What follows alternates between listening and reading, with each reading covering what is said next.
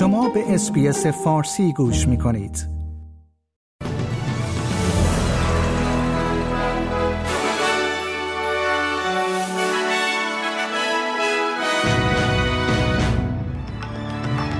پارلمان استرالیا بحث درباره اقدامات پیشنهادی دولت فدرال برای کاهش بهای انرژی را آغاز کرده است دولت ایالت نیو ساوت ولز محل کشتار تاریخی بومیان استرالیایی در جنوب غربی سیدنی را به فهرست میراث ایالتی اضافه کرد و پلیس فدرال استرالیا می‌گوید در سال گذشته بیش از پنجاه مورد بالقوه قاچاق انسان را مختل کرده است.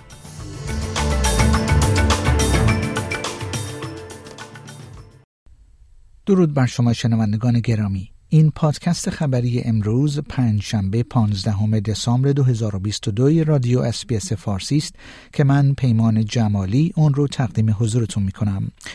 پارلمان استرالیا بحث درباره اقدامات پیشنهادی دولت فدرال برای کاهش بهای انرژی را آغاز کرده است. این لایحه احتمالاً تصویب خواهد شد زیرا حزب کارگر اکثریت مجلس سفلا را در کنترل دارد و از حمایت حزب سبزها و نمایندگان اصلی سنا برخوردار است. اما جناح اپوزیسیون تایید کرده است که از این لایحه حمایت نخواهد کرد. پیتر داتن رهبر جناح اپوزیسیون می‌گوید که جناح ائتلافی به مداخله در بازار اعتقادی ندارد و آنها احساس می کنند که این لایحه برای رفع نیازهای مصرف کنندگان کمک چندانی نخواهد کرد. This is a massive con job that's taking place. Your power bills are not going down under this government.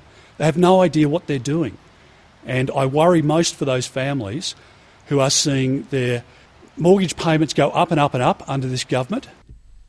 دولت ایالت نیو ساوت محل کشتار تاریخی بومیان استرالیایی در جنوب غربی سیدنی را به فهرست میراث ایالتی اضافه کرد.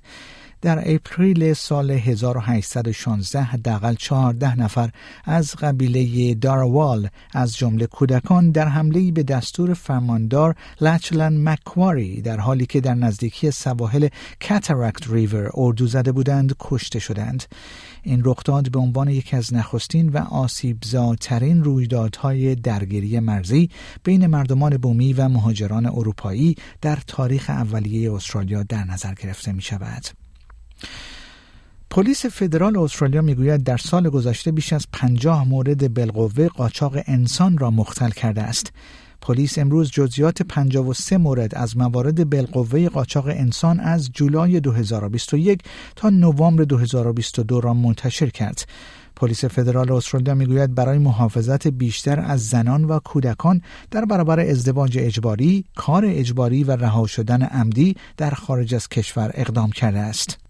جین کراسلین کارگاه پلیس گفت که اقدامات پلیس فدرال استرالیا همیشه شامل پیگرد قانونی نمی شود زیرا این همیشه به نفع قربانیان قاچاق نیست او گفت چنین قربانیانی نباید از اینکه پا پیش بگذارند و موضوع را به پلیس گزارش دهند واهمه داشته باشند We want these vulnerable members of the community to understand that their situation isn't hopeless.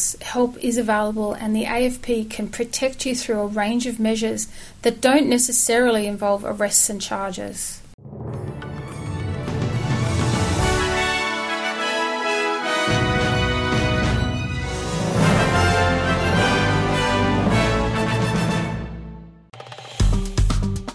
Like, share, comment. اسپیس فارسی را در فیسبوک دنبال کنید